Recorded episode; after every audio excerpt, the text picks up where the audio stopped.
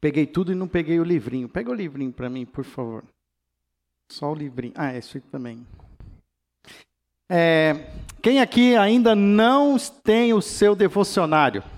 Que não, por, por algum motivo, não esteve aqui com a gente no domingo, mas que ainda não comprou o seu devocionário, eu faço para você um desafio para que você tenha o seu devocionário.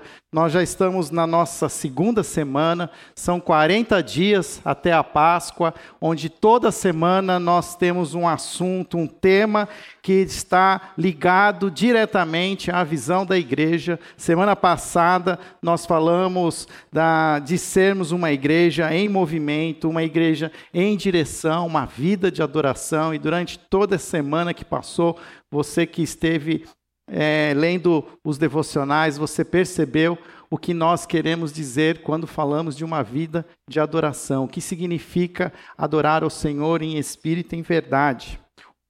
Hoje nós começamos uma segunda semana e nós queremos também falar hoje sobre um tema que para nós ele é de extrema importância, que é sermos também uma igreja em movimento, em direção ao discipulado. Quero cada vez mais trazer para nós o valor do discipulado, que possamos entender o que significa ser discípulos de Jesus. Você deve conhecer como eu conheço a grande comissão em Mateus capítulo 28, há uma última ordem que Jesus deixa para os seus discípulos e ele diz: Ide e fazei discípulos. A ordem de Jesus não era ide e fazei novos convertidos, ide e fazei novos amigos de Jesus. A Bíblia é bem clara e a palavra de Jesus foi explícita. O que Jesus pediu para nós é que nós temos uma missão: fazer discípulos. Interessante que, da mesma maneira, o que, no, o que eu entendo é que Jesus não nos está nos dando uma sugestão. Ele não está dizendo para nós, olha, se você tiver um tempo no final de semana, depois que você for no culto na PIB, se você tiver ali um tempinho, ó, vou deixar uma dica para você, hashtag, fica a dica, faça discípulos. Não, Jesus disse que nós temos uma prioridade. Vão e façam discípulos. É uma ordem. E é interessante porque existe um verbo. Além do verbo ir, existe o verbo fazer. Fazer discípulos não é algo simples. Fazer discípulos não é algo instantâneo. Fazer discípulos envolve um processo. Hoje quero falar um pouco mais sobre esse processo. E esse processo, ele tem um nome, ele se chama discipulado. O discipulado é a maneira como nós vamos fazer discípulos. E eu quero hoje, através desse tempo que eu tenho, falar com vocês sobre a essência do discipulado. Hoje de manhã eu fiz a classe da IBD. Todas as manhãs, 9 horas, nós abrimos o tema da semana com a classe da IBD. Semana que vem, nós vamos para a terceira semana, nós vamos falar também de um movimento em direção à nova geração. Nós vamos estar também abordando essa temática na nossa escola dominical aqui.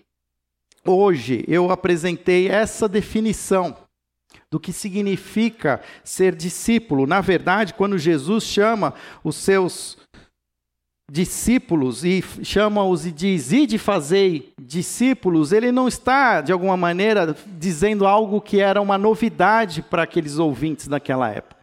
O fato é que já no Antigo Testamento, a palavra talmidim é traduzida como discípulo. Já existiam discípulos antes dos discípulos de Jesus. O que nós tínhamos eram aqueles que seguiam algum rabino, algum mestre que específico que na sua e a sua escola de pensamento. Já era um costume na época na antiga dos próprios judeus considerarem alguns mestres e seguirem esses mestres, acompanhar os seus passos, conhecerem as suas práticas, imitá-los e repartir aquilo que eles aprendiam. No Velho Testamento, então, a palavra para discípulo é talmidim. Quando nós chegamos no Novo Testamento, o vocábulo grego mais utilizado é a palavra matetes, que é usado nos evangelhos para se referir a um seguidor de Jesus, a um aprendiz de Jesus e, ao, e alguém comprometido com Jesus. Portanto, discípulo, aqui vem uma primeira definição: é alguém que ouviu o chamado de Jesus e se tornou seu seguidor. Ser um discípulo de Jesus, então, é mais do que simplesmente ouvir esse chamado, mas é também aquele que não só ouve esse chamado, aceita esse chamado e se dispõe a segui-lo. Sai da, do, do seu estado anterior e inicia um movimento seguindo a Jesus. Jesus faz isso o tempo todo com os seus discípulos. Seus primeiros discípulos são chamados a segui-lo quando ele diz: Sigam-me e eu farei de vocês pescadores de homens. Tem uma linda história na Bíblia que é a cura do cego Bartimeu. E existem alguns detalhes muito interessantes. Nós ficamos muito focados na cura em si, mas a história começa com esse cego Bartimeu sentado à beira do caminho pedindo esmolas. Ele ouve o ruído da multidão. Jesus está se aproximando. Ele pergunta por que, que tem esse ruído. E as pessoas falam: Jesus está chegando. Ele já ouviu falar sobre Jesus. Ele não enxerga Jesus, mas ele já ouviu falar de Jesus. E ele começa a gritar: Jesus, filho de Davi, tem misericórdia de mim. Jesus, filho de Davi, tem misericórdia de mim. A multidão quer abafá-lo. Fica quieto, para de gritar. E ele grita mais alto ainda. Jesus ouve o seu clamor e chama, fala: tragam ele aqui. E até é interessante que Jesus faz uma pergunta e diz assim: O que queres que eu te faça? E ele diz: Eu quero ver. E aí Jesus concede a ele o seu desejo e ele começa a enxergar, mas o final da história ainda tem mais um detalhe e diz que a partir daquele momento Bartimeu começa a seguir Jesus. A história começa com o cego na beira do caminho. A história termina com o homem com a sua visão recuperada, seguindo o seu mestre. Essa é a essência do discipulado. Ah, no início nós não entendemos, nós não enxergamos, mas há um despertamento espiritual, nós entendemos quem é Jesus, que ele é o filho de Deus, o Cristo e a partir desse despertamento espiritual, nós nos movimentamos, nós queremos segui-lo, nós queremos caminhar com ele. Nós entendemos que ele é a fonte da vida, é ele que vai nos trazer a verdade. Então nós seguimos a Jesus. Ser um discípulo de Jesus é alguém então que ouviu o chamado de Jesus e se tornou seu seguidor. Gosto dessa definição, então, do processo do discipulado. Pois como é que então esse, o que esse seguidor de Jesus ele está então disposto a fazer? Quais são as implicações? O que, ah, quais são as, as ações ali que vão acontecer nesse processo de seguir a Jesus que nós chamamos de discipulado? Gosto da definição do do Ebenezer Bittencourt, esteve aqui conosco no aniversário da igreja no, no, em outubro do ano passado. O Ebenezer ele tem um, uma definição para discipulado quando ele diz que é conduzir o indivíduo a Cristo, ensinar-lhe as doutrinas básicas da Bíblia e estimulá-lo na prática dos exercícios espirituais que conduzem rumo à maturidade cristã. Existe um processo com três verbos de conduzir, ensinar e estimular. E qual é o fim? O fim é a maturidade cristã. Quem aqui se acha maduro suficiente no seu cristianismo, na sua relação com Jesus? Eu não vejo que nem temos ninguém aqui que é capaz hoje de dizer assim: eu sou maduro plenamente. Todos nós, então, pois almejamos essa maturidade, estamos num processo de discipulado. Nenhum de nós deve isentar-se desse processo. Nenhum de nós deve achar que já completou esse processo. Tanto é claro que esse processo, a partir dessa definição, vai me ajudar a entender, inclusive, que o processo discipulado começa até mesmo antes da minha conversão. Começa até quando eu ainda não sei quem é Jesus, mas alguém que sabe quem é Jesus começa a caminhar comigo, começa a me mostrar efetivamente quem é Jesus. E a, o processo discipulado, então, começa ainda antes da própria conversão do, do indivíduo. Por isso, discipulado nunca vai ser um programa. Por isso, discipulado nunca vai ser um livro que você vai ler. O discipulado é, uma, é um relacionamento orgânico, é um relacionamento de intimidade que você segue alguém, que conhece mais a Jesus do que você. E pode ser que aquele que você vai estar aplicando esse processo discipulado nem crê em Jesus ainda. Mas também existe aqueles que já creem. Por isso também gosto da definição desse processo, do objetivo do discipulado, escrito pelo reverendo Randy Pop, pastor na igreja em Atlanta. Nessa igreja, ele promove o discipulado de uma maneira intensa na sua igreja, onde ele aplica um processo que ele diz que todos nós precisamos viver esse processo discipulado.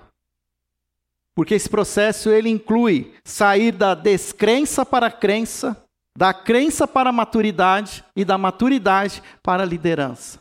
Seremos sempre alguém que precisa subir mais um nível. Se estamos na descrença, precisamos partir para a crença. Se já somos crentes, agora precisamos nos tornar maduros e os maduros precisam liderar.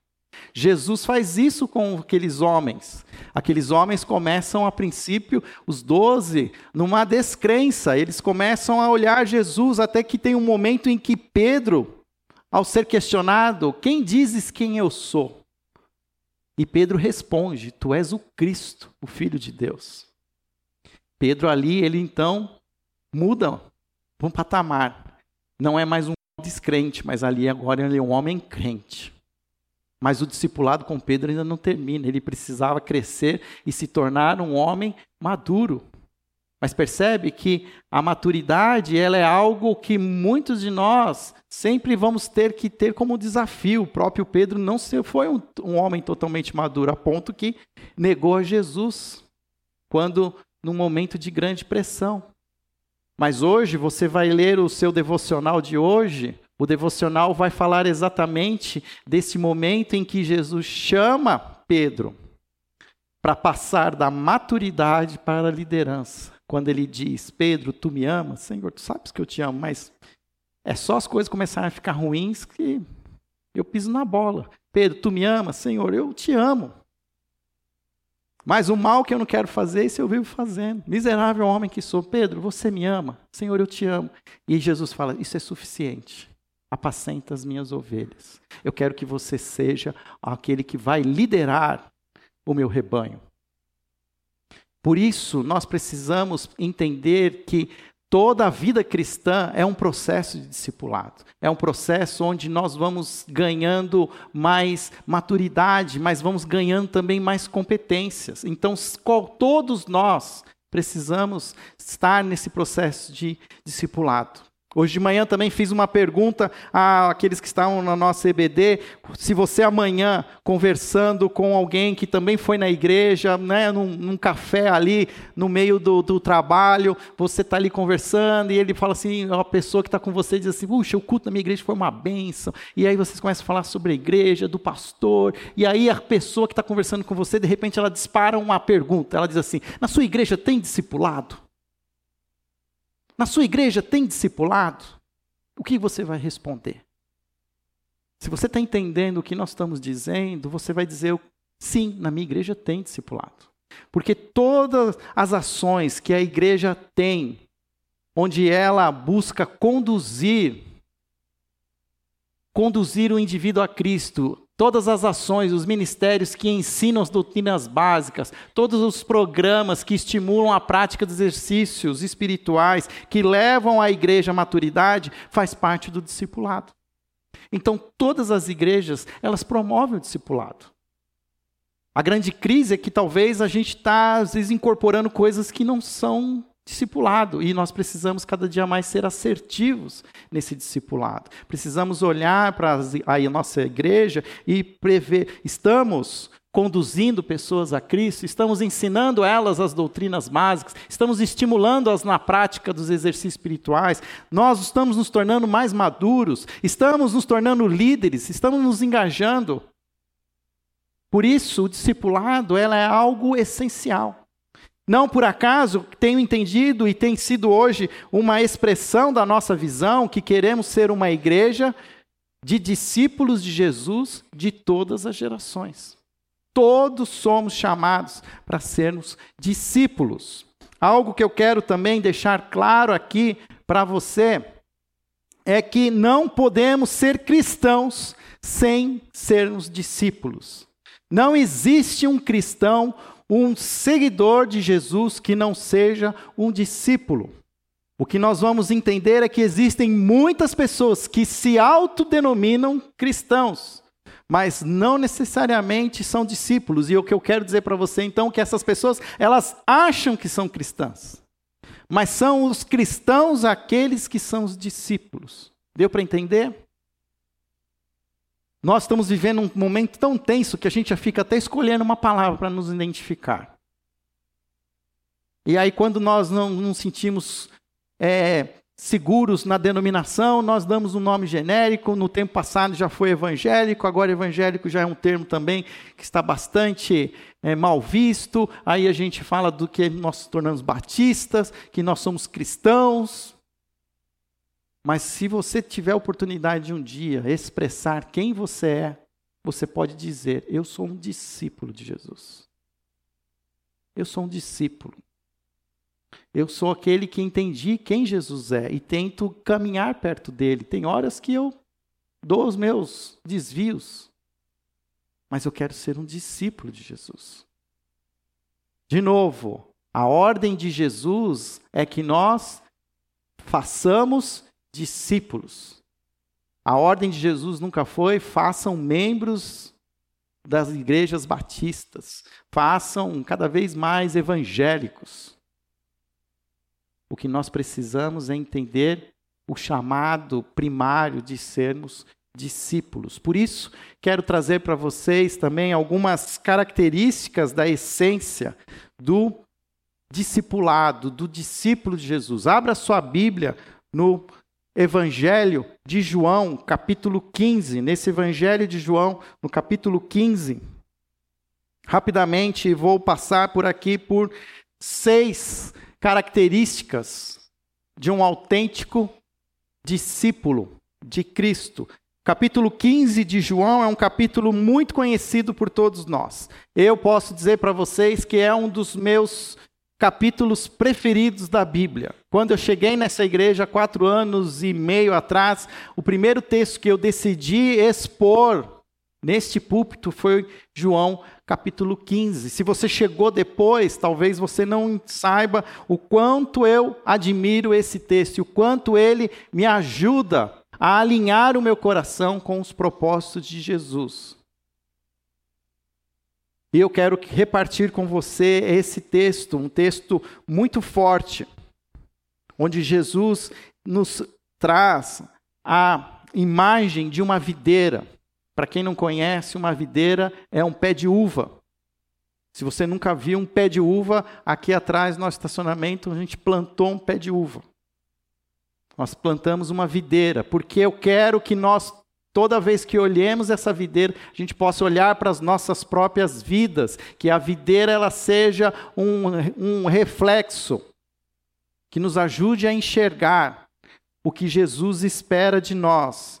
O texto diz assim, versículo capítulo 15, versículo 1: Eu sou a videira verdadeira e meu pai é o agricultor. Todo ramo que estando em mim não dá fruto, ele corta, e todo que dá fruto, ele poda, para que dê mais fruto ainda. Vocês já estão limpos pela palavra que lhes tenho falado. Permaneçam em mim, e eu permanecerei em vocês. Nenhum ramo pode dar fruto por si mesmo, se não permanecer na videira. Vocês também não podem dar fruto se não permanecerem em mim. Eu sou a videira e vocês são os ramos. Se alguém permanecer em mim, eu nele, esse dará muito fruto, pois sem mim vocês não podem fazer coisa alguma. Se alguém não permanecer em mim, será como o ramo que é jogado fora e seca. Tais ramos são apanhados, lançados ao fogo e queimados. A primeira marca de um discípulo de Jesus é que os discípulos, eles permanecem em Cristo. Os primeiros sete versículos, a, o verbo permanecer, ele se repete. E nós precisamos entender o que significa permanecer. Permanecer, se você entrar num dicionário de português, vai falar sobre uma ação, um estado de permanência, uma, um, um desejo, uma ação ativa de querer estar conectado a algo, a alguém, Permanecer por trás está uma ação implícita de ação. Permanecer não é ficar encostado, permanecer não é ficar parado. Permanecer exige uma vontade de querer estar ligado a Jesus. O texto, ele começa dizendo que essa videira é a videira verdadeira. Por quê? Aos ouvintes daquela época, aos, aos judeus que ouviam aquela mensagem, eles se identificavam com a videira. Por quê? Em vários textos do Antigo Testamento, em Jeremias, em, em Isaías, há ali profecias onde Deus declara que Israel é a videira, é a videira que foi plantada para que ela desse frutos, mas essas mesmas profecias também condenam essa videira, que é uma videira estéril. Muito pelo contrário, que não produziu fruto. Então Jesus agora ele diz: Eu sou a videira verdadeira. O que vocês precisam entender é que vocês não são, mas eu sou. E mais que isso, o meu pai é o agricultor. O que Jesus quer dizer com isso? Ele quer dizer que toda a vida que essa videira gera, ela tem uma fonte, que é o Deus Criador dos céus e da terra. Essa videira não tem como dar errado. Por quê? Porque quem é o agricultor, quem cuida dela, é Deus. O que eu quero dizer com outras palavras, que a verdadeira fonte de sucesso, ela existe e ela está ligada à videira. Se eu quero ter uma vida que faça sentido, eu preciso me conectar nessa videira, porque o que interessa para Deus é que essa videira cresça, floresça e frutifique.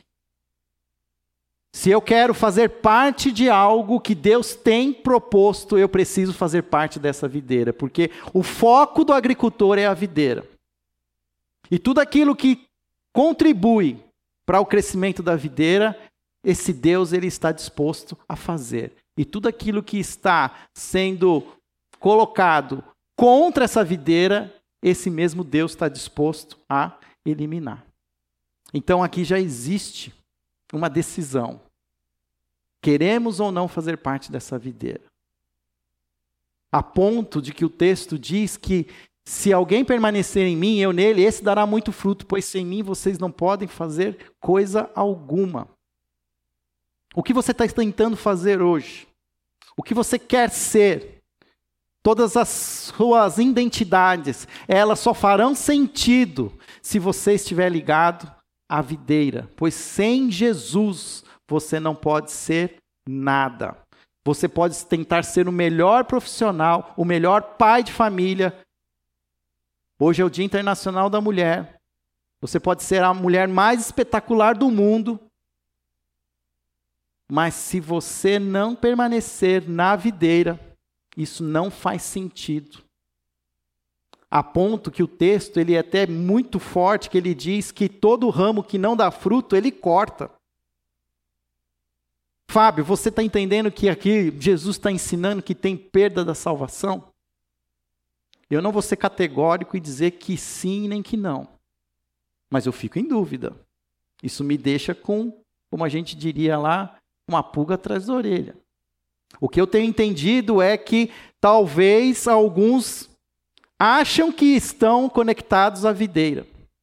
São aqueles que, como eu falei, os cristãos nominais. Aqueles que de alguma maneira falam abertamente sobre Cristo, sobre Jesus, mas que não frutificam, não dão fruto. Ou seja, não estão, na verdade, ligados a essa videira. São ramos secos. E todo ramo que seca é cortado.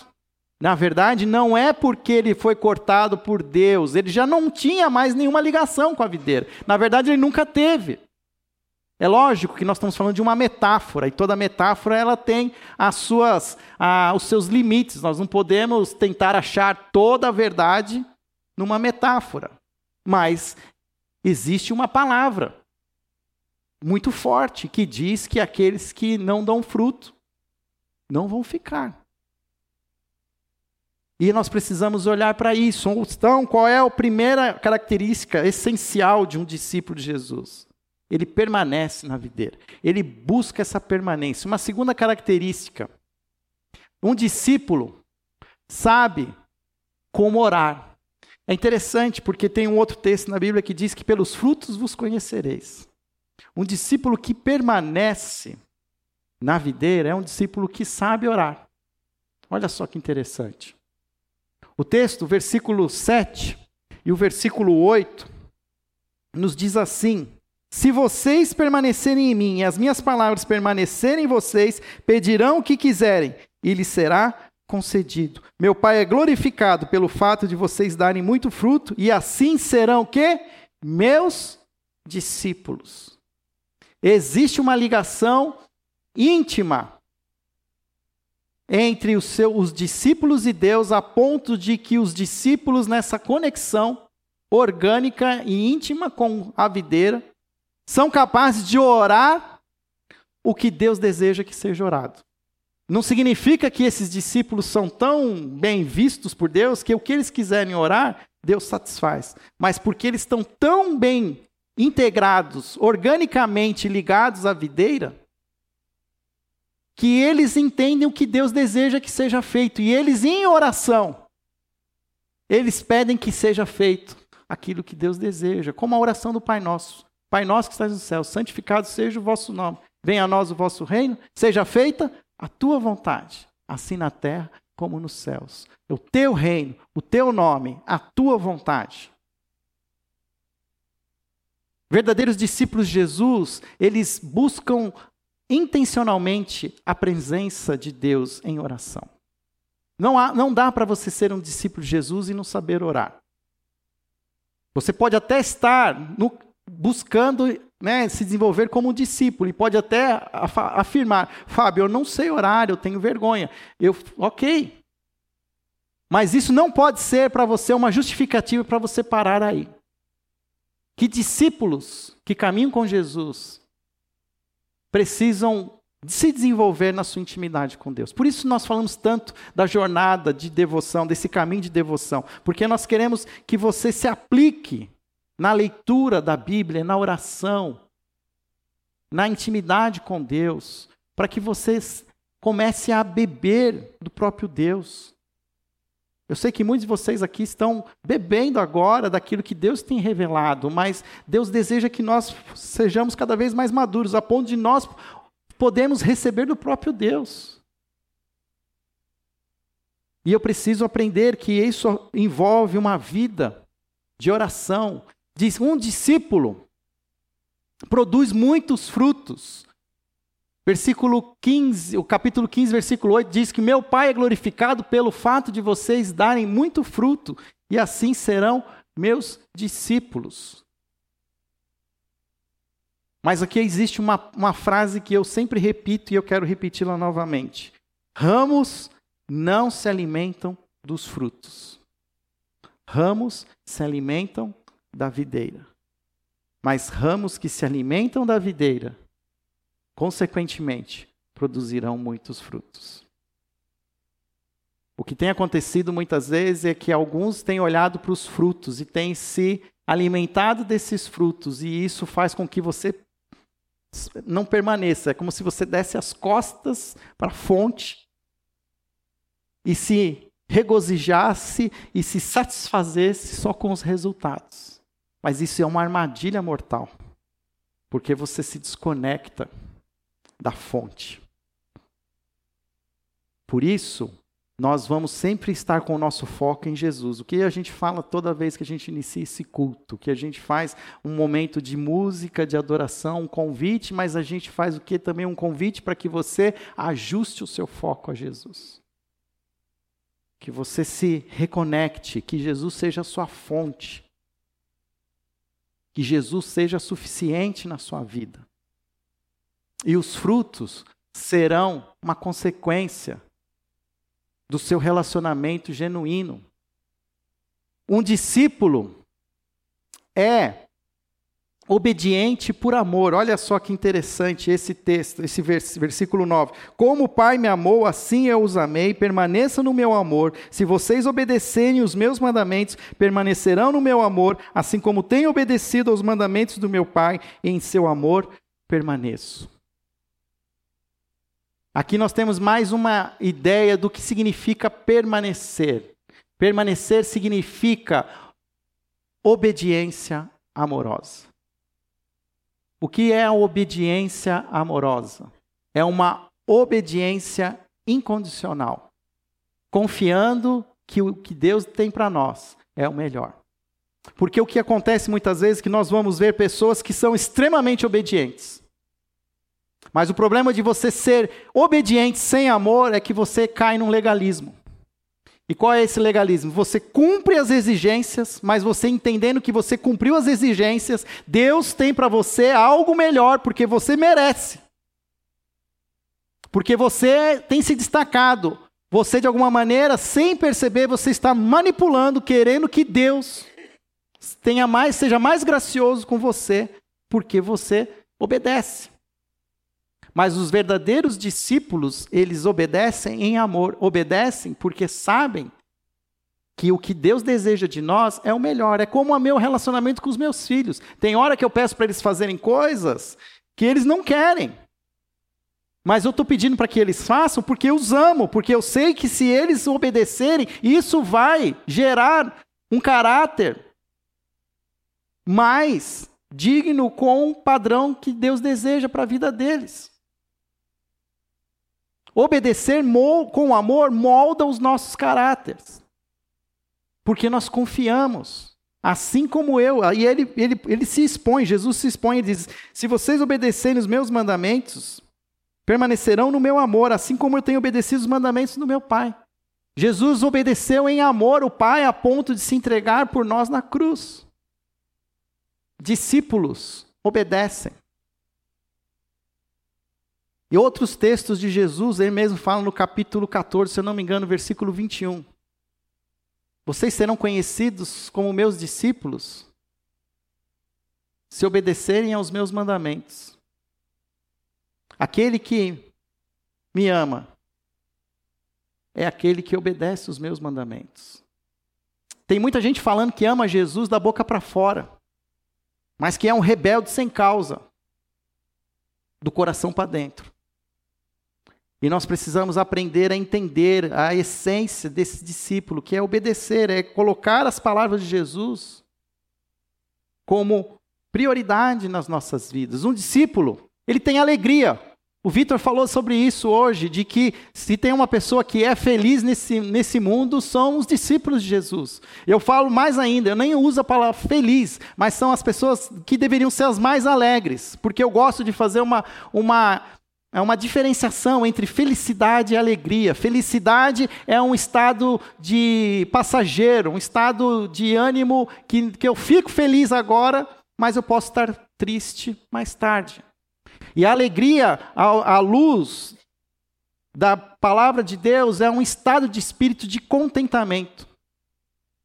Como o próprio Paulo diz, aprendi a viver contente em qualquer circunstância.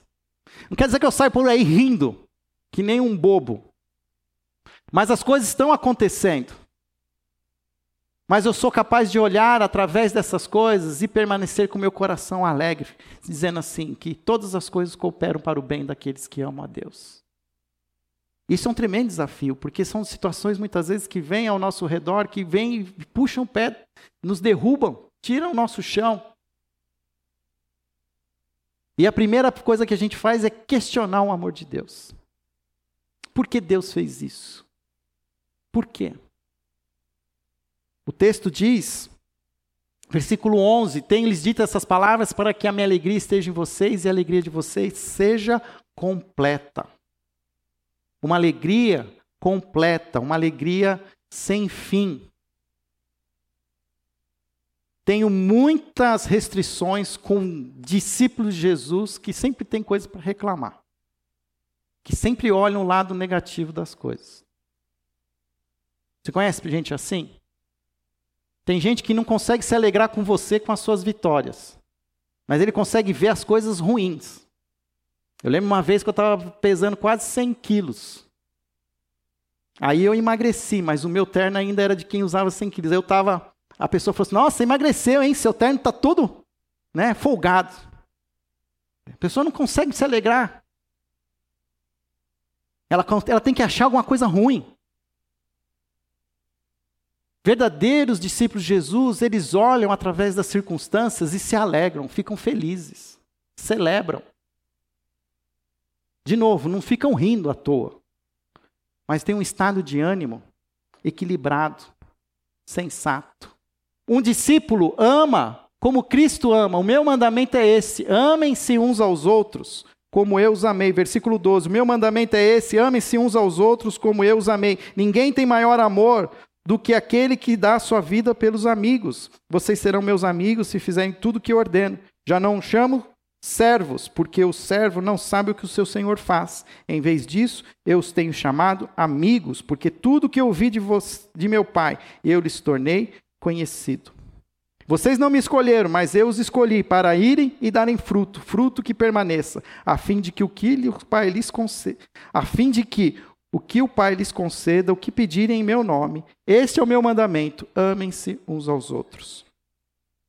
Qual é o fruto que permanece? É o fruto gerado em amor. Se você pegar o texto lá de Paulo, quando ele diz lá, agora permanecem a fé, a esperança e o amor. Mas o maior deles é o amor. O que vai permanecer depois de tudo não é a fé, não é a esperança. Mas o que vai permanecer depois de tudo é o amor. Por que, que não permanece a fé? Porque agora a gente crê naquilo que a gente não vê. Mas vai chegar uma hora que a gente vai ver. E não vai mais precisar ter fé, porque a gente, os nossos olhos agora veem. A esperança que nós tínhamos, ela será realizada. Eu já sou salvo, mas ainda não, mas serei completamente. A minha esperança